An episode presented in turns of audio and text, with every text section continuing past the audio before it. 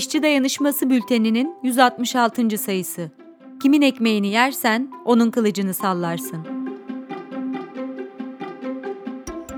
Toplumsal sorunların kangrenleştiği, kendini her alanda dışa vurduğu bir dönemden geçiyoruz.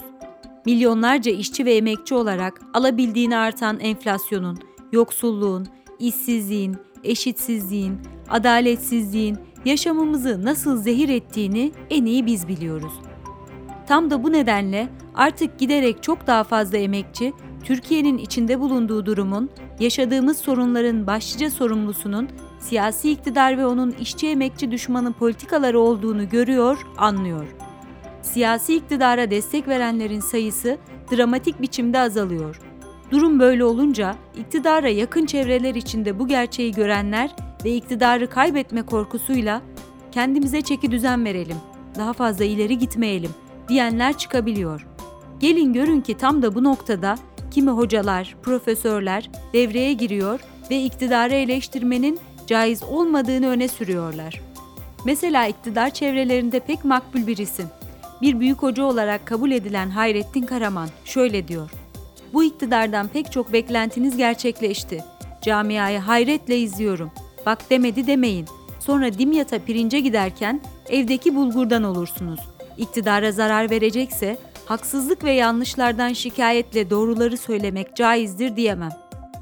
Karaman, bu sözlerle iktidardan nemalanıp ayrıcalıklarını kaybetme korkusu yaşayanlara doğruları söylemeyin. Çünkü ayrıcalıklarınız, yağmalama özgürlüğünüz elinizden gidebilir. Emekçilerin gözünün açılmaması için susun demiş oluyor.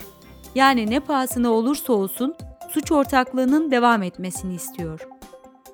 20 Aralık gecesi yaşanan vurgundan sonra Erdoğan, kur korumalı lira mevduat uygulamasına geçileceğini, dolar mevduatlarını liraya çevirenlerin kayıplarının güncel kura göre hazineden karşılanacağını söyledi. Aslında bu faizlerin artırılması anlamına geliyor. Ama haksızlık ve yanlışlıklara rağmen doğruları söylemenin, iktidarı eleştirmenin caiz olmadığı fetvası veren Hayrettin Karaman, bu defada kur korumalı mevduat uygulamasının örtülü faiz olduğunu söyleyenlerle aynı kanaatte olmadığını söylemekten, devletin ödemesinin hibe olduğu fetvası vermekten çekinmedi. Elbette Karaman yalnız değil. Tıpkı Karaman gibi Abdurrahman Dilipak da doların yükselmesi karşısında mutfağı yangın yerine dönen ve durumdan şikayet eden emekçilere bu doları çıkaran da düşüren de Allah'tır. Her şey Allah'ın iradesi içindedir diyebiliyor. Yeni Akit yazarı Ali Karahasanoğlu ise başka bir gazetenin zam haberine kızıp köpürerek benzine, motorlu araç vergisine, emlak vergisine, köprü ve otoyol geçişlerine, taksi ücretlerine, sigara ve alkole gelen zamlar dar gelirli vatandaşı ne ilgilendirir diye sorabiliyor. Yani düpedüz emekçileri aptal yerine koyuyor, istedikleri gibi onları yönlendirebileceklerini sanıyorlar. Atalarımız kimin ekmeğini yersen onun kılıcını sallarsın demiş. Bugünün malum şahısları iktidar ve güç sahiplerinin ekmeğini yiyorlar, zulmün kılıcını sallıyorlar. Bu nedenle sürekli gerçekleri çarpıtmak, yalan söylemek zorundalar. Onların düşüncelerini belirleyen çıkarlarıdır. Bu yüzden kalemlerini iktidarın emrine veriyorlar.